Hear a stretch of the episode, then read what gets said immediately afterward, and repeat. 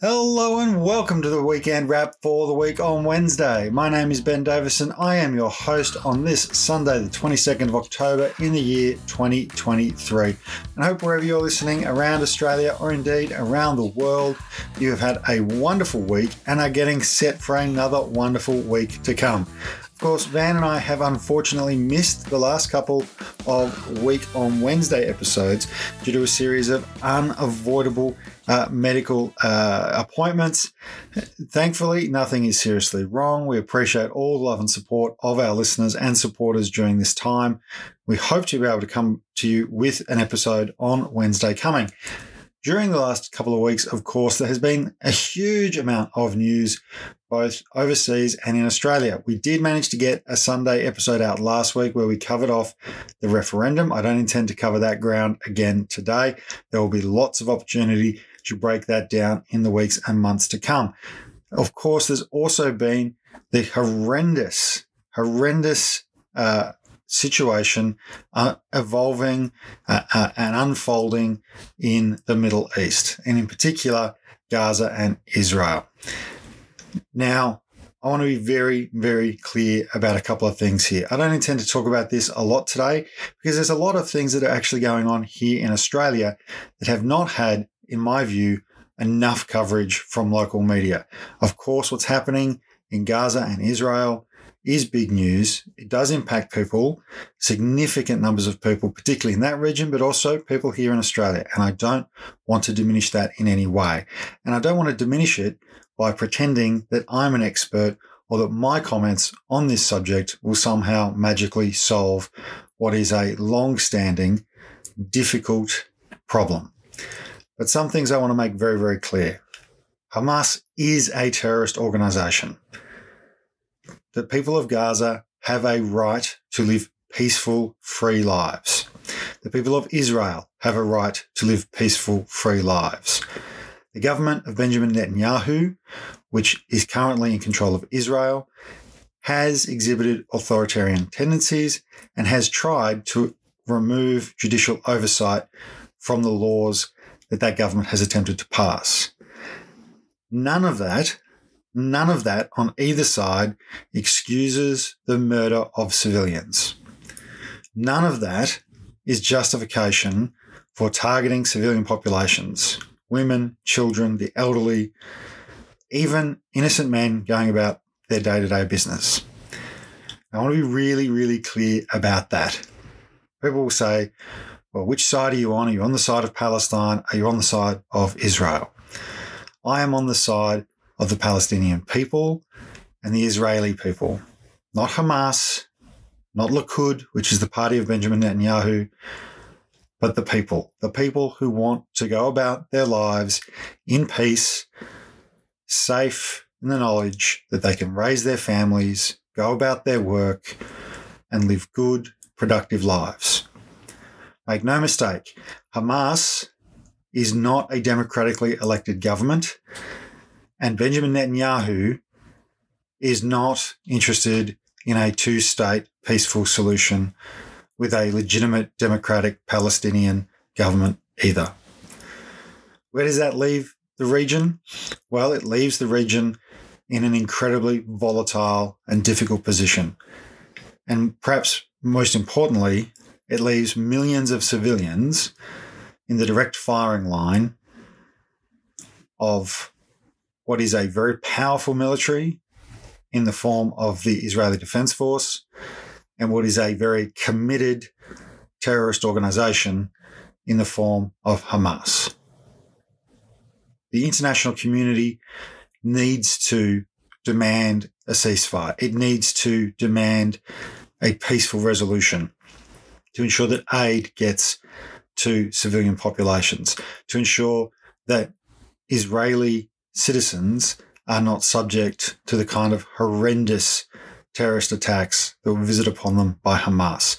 So that Palestinian citizens, Palestinian civilians, are not caught in the firing line of anti Hamas actions by whether they be by Israel or any other government actor.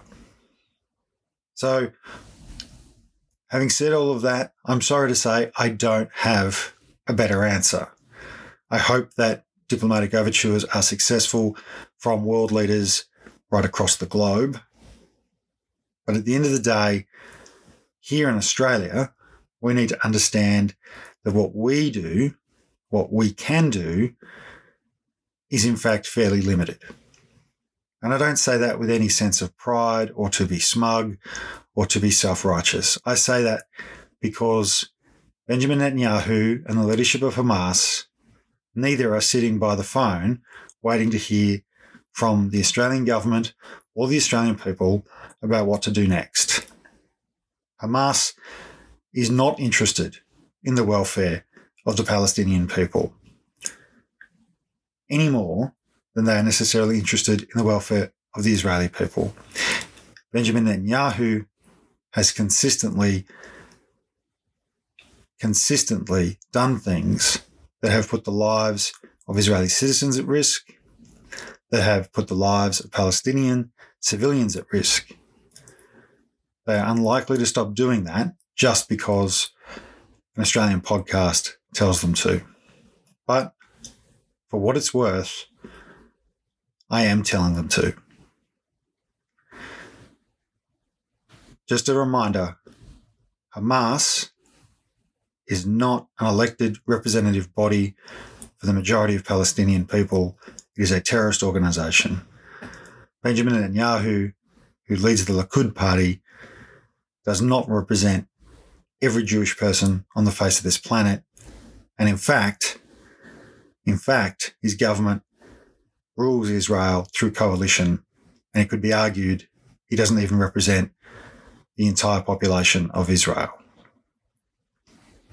It's worth remembering that as we enter what may well be a colossal, as it was said on Insiders, a colossal humanitarian tragedy because of those two forces fighting each other in Gaza.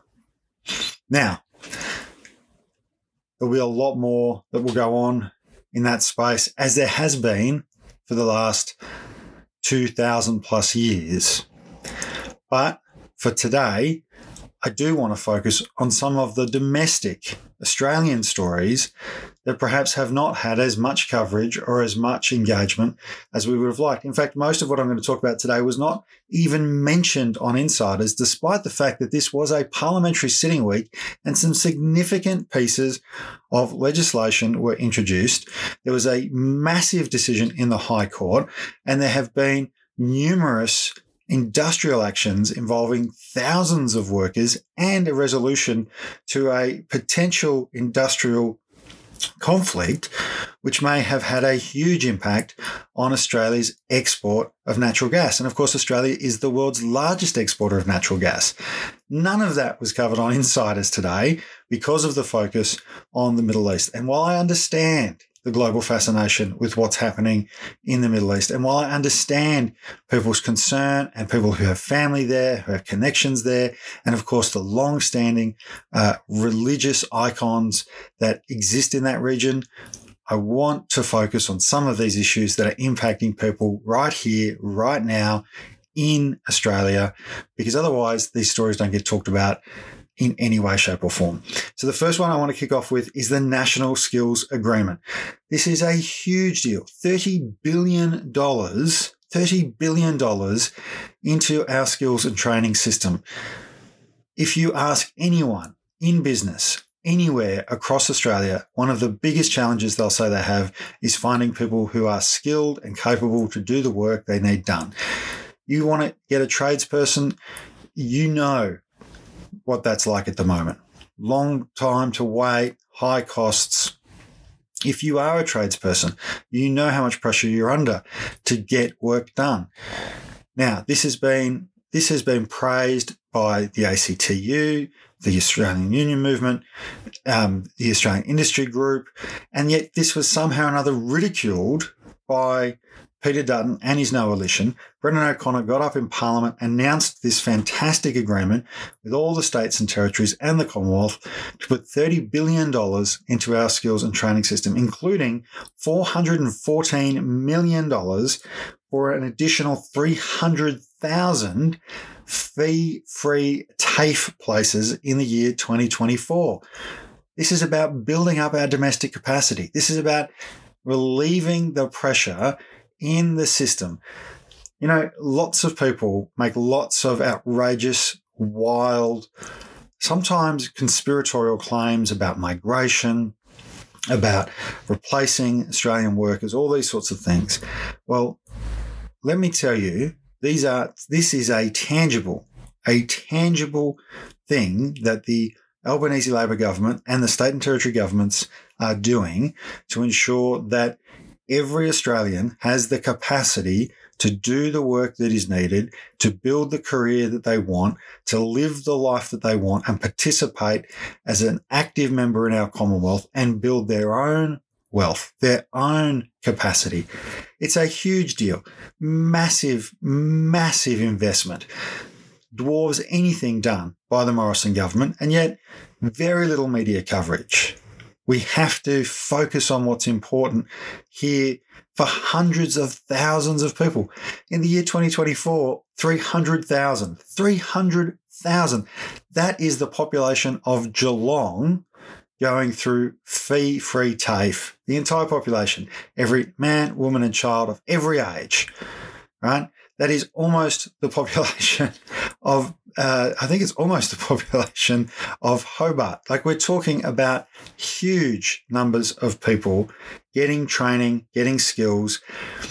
This is a initiative that is supported by business, that is supported by unions, and of course, you should be joining your union right? You can go to australianunions.org.au slash wow because yes, they've also made, by the way, comments about the situation in the Middle East, but have not lost focus on these key issues around skills, around training, around parental leave, which I'll talk about in a moment, around wages, and I'll talk about some more issues around that soon too.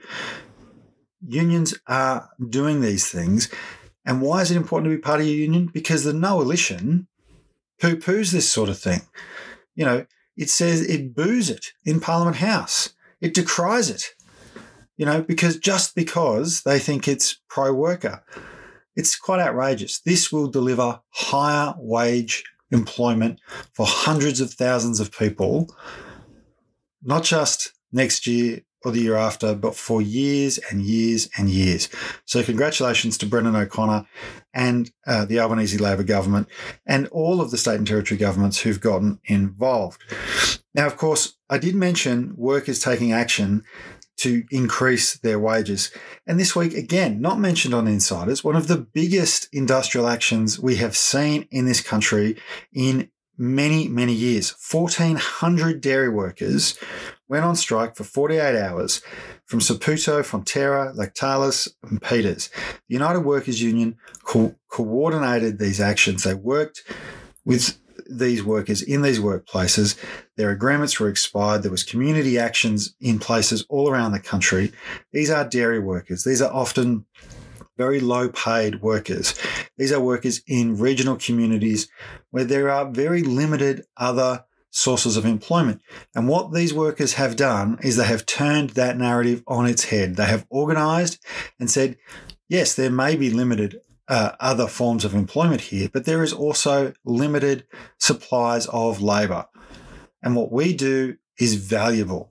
It is valuable for the people, not just in the town itself, not just for the company, but for all of the downstream uh, supply chain uh, recipients. So, whether it's ice cream, whether it's cheese makers, and for the downstream consumers, supermarket shoppers in our cities and towns right across the country rely on dairy farm workers to produce and and to uh, to pasteurize the milk, to to do what is needed to make it safe to consume, to bottle it, and to send it out. This is a huge story. This is a huge win for working people. And a, a, massive display of worker power.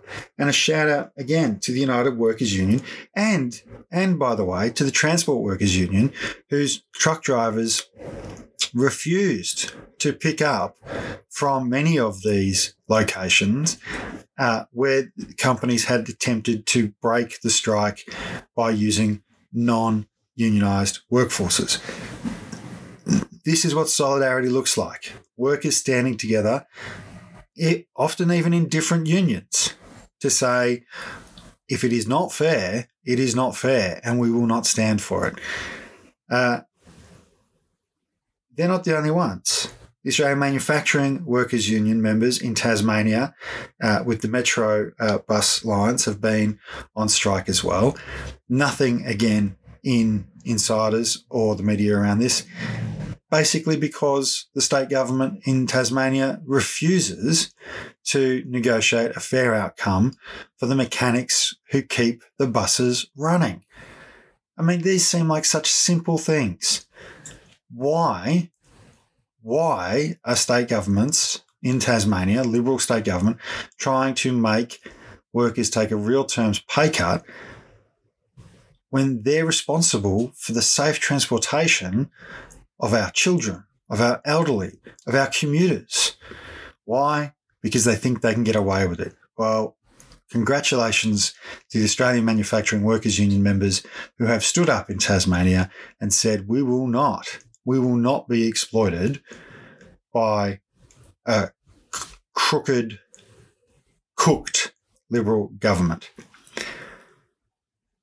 Then, of course, you may have seen some of this because uh, credit where it's due, the National Tertiary Education Union, the NTEU, the Union for Higher Education Workers, has an absolutely on point social media game, as you would expect, as you would expect perhaps from academics who are on social media, uh, who are engaged with it quite a lot, interacting with each other, sharing ideas, sharing journal articles, doing all the things that, you know, in our ideal world would be the bulk of what we use the internet for. We know, unfortunately, that's probably not the bulk of what the internet is used for. However, they are using it predominantly for those purposes and for sharing their actions of solidarity. We've seen NTU members take actions at universities all over Victoria in the recent week or so. We know there are actions planned in Queensland. Again, we have seen a mass casualisation in higher education. We have seen the driving down of the wages of tutors, of lecturers. We have seen the introduction of insecure employment. These are all things, by the way, which will be partly addressed by Labor's Closing the Loopholes Bill. But of course, we've seen the corporatisation of university management. We've seen mining executives end up as senior quote unquote leaders in universities. Why? Because they are trying to squeeze down on the workers. The end results of that may well be catastrophic, and we may well not know them for many, many years as the pipeline and the quality of education is not fully realised, the outcomes of which are not fully realised for many years after the initial changes are made. We're living through it now with TAFE. We're living through it now, and why we have to have this national skills agreement. Because a decade ago, Tony Abbott, then Malcolm Turnbull, then Scott Morrison gutted TAFE, gutted the national skills sector. And we have to now invest to rebuild it. There is a good chance that we are living through some of that in higher ed now too. But credit to the workers at the universities that are standing up for a fair deal, standing up for better job security, better wages, to say we don't want to lose our best and brightest minds from research, development, coming up with new ideas for how we live our lives, for how we improve our lives, because university management don't see any value in that but actually the corporate world does. Where do they think these people go? They don't disappear into the ether. They get picked up by major corporations and engaged to do very specific things instead. Now, it's not all industrial action and struggle on the barricades, comrades, although we know that that continues even at NSIS in the, uh, with the uh, electrical trade union. I think they're now in week 14 where they have been holding the line so strongly. Uh, the elect- electrical trade union, big shout out to them holding that line.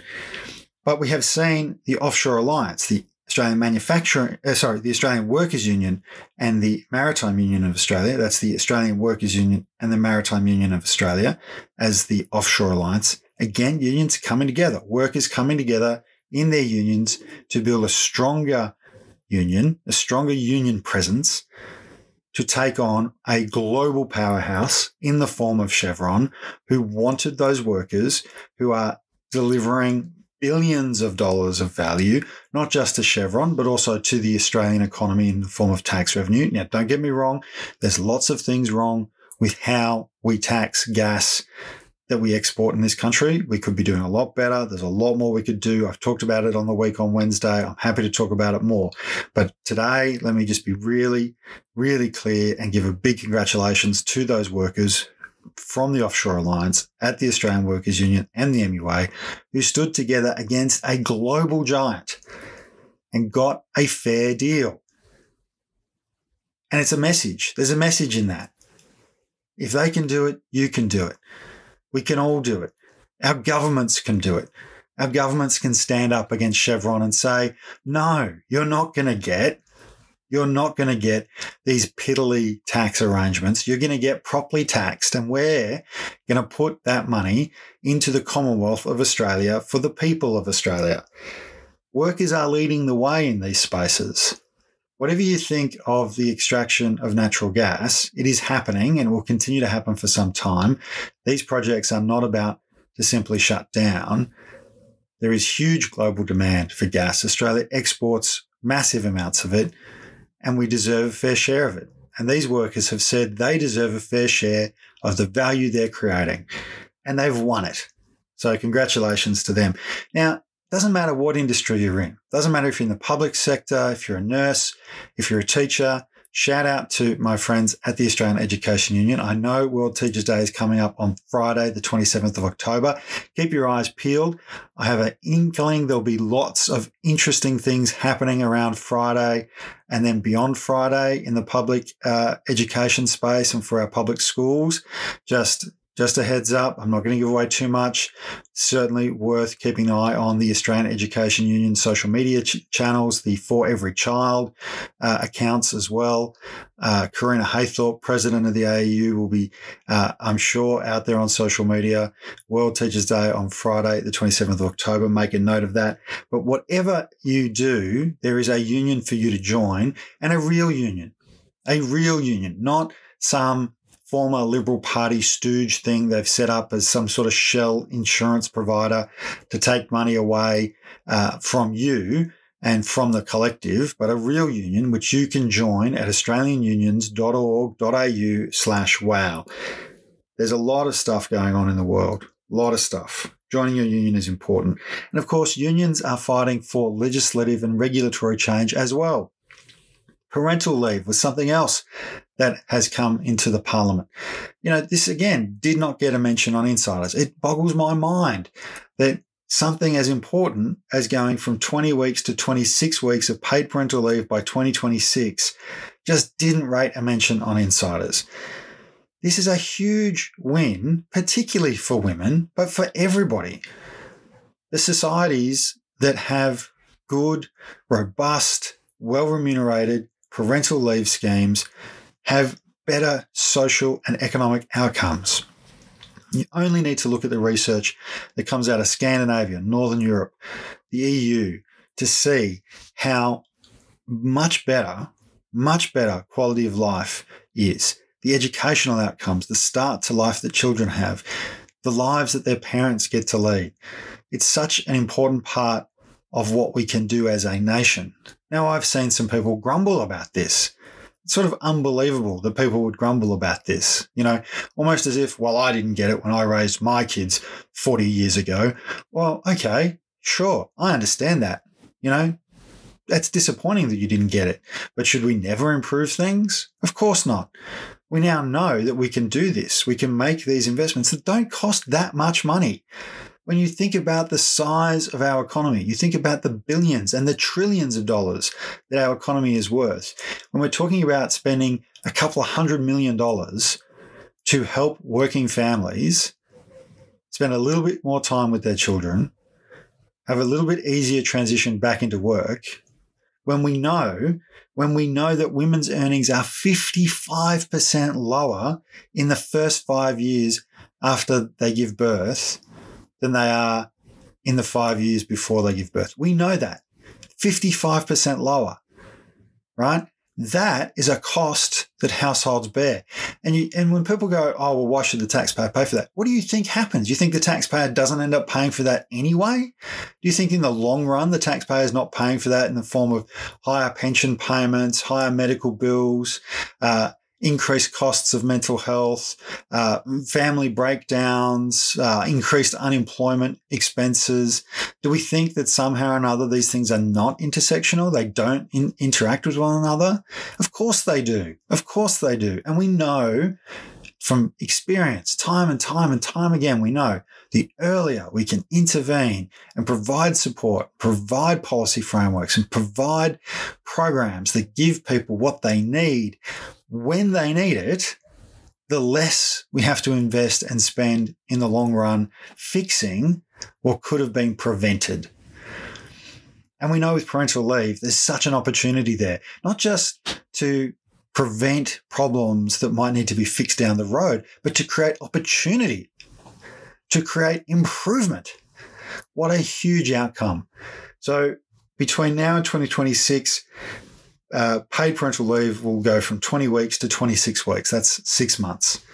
You know, it's not still not the best scheme in the world, and there are still uh, issues with it, and there's still a need to get superannuation paid on it.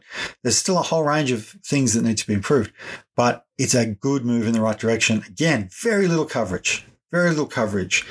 Uh, because of what's going on in other parts of the world. Now, the the last thing I want to talk about before I let you go and enjoy the rest of your week uh, until Wednesday, when Van and I will come and talk to you again for the week on Wednesday, is the electronic vehicles, sorry, the electric vehicle road tax uh, decision that happened in the High Court uh, this week. So let's be really clear.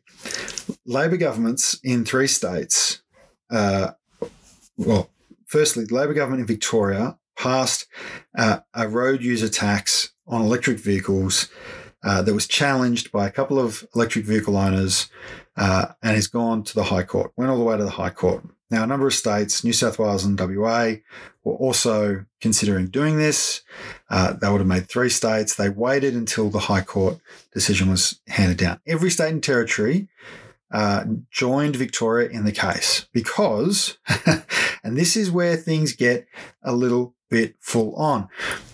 There are a number of things that may be affected by this.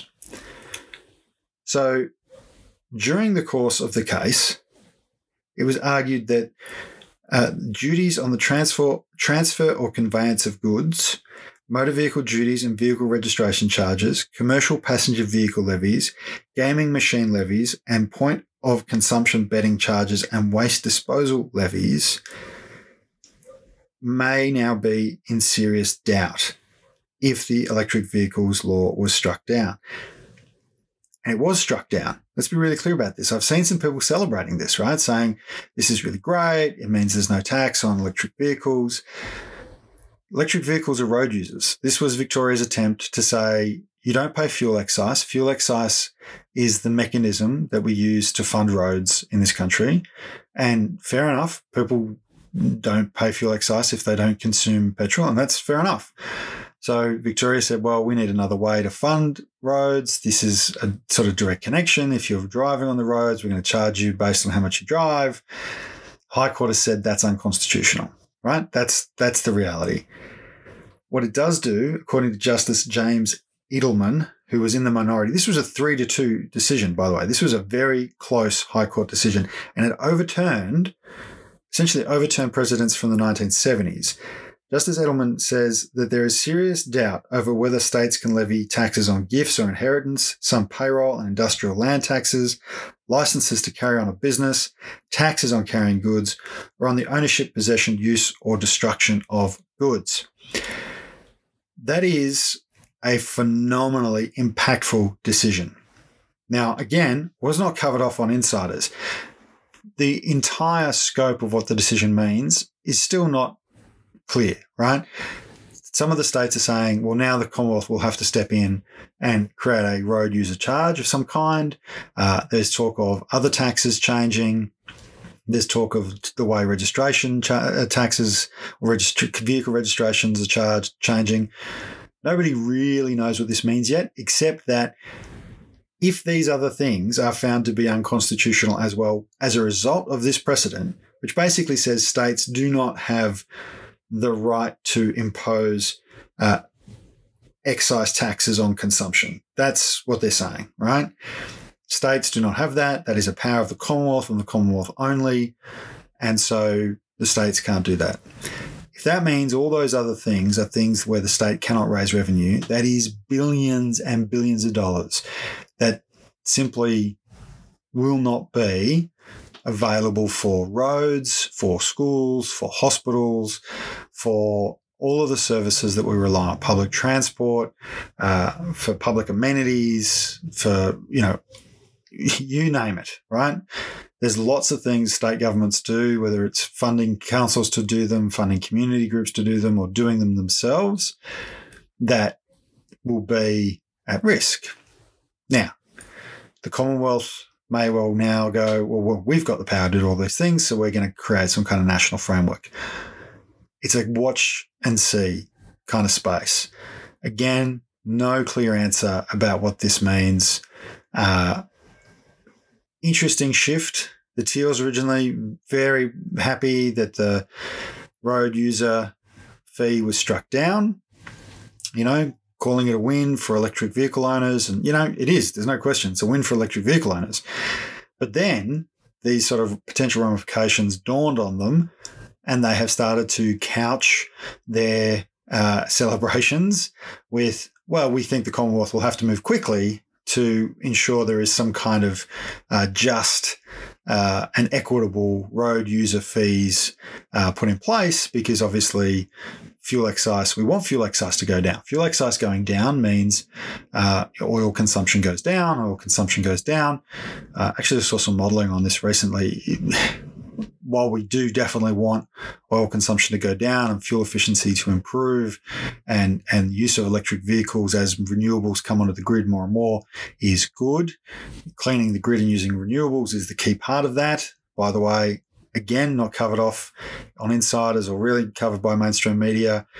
Uh, the use of renewables in Australia in the last 10 days uh, has got to the point where it halved the wholesale electric price in the national market. Huge outcome. But of course, the money that comes from fuel excise disappears as the fuel consumption goes down.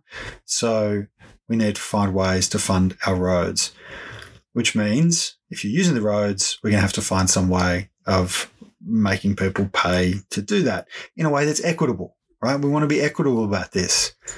You know, we understand, I understand that you can't just say, well, we're going to have a flat fee and people who are on very low incomes are going to have to pay a huge proportion of their income. Like, these are not easy things to do, to, to resolve. And as more and more people go electric, it's going to be, it's going to need a detailed and nuanced policy solution. Very finally, I just also want to say Bill Hayden, former Governor General, former Labor Party leader, the Labor Party leader that stood aside for Bill uh, for Bob Hawke to become leader and prime minister, uh, passed away uh, this week, uh, yesterday, uh, on the 21st uh, of October.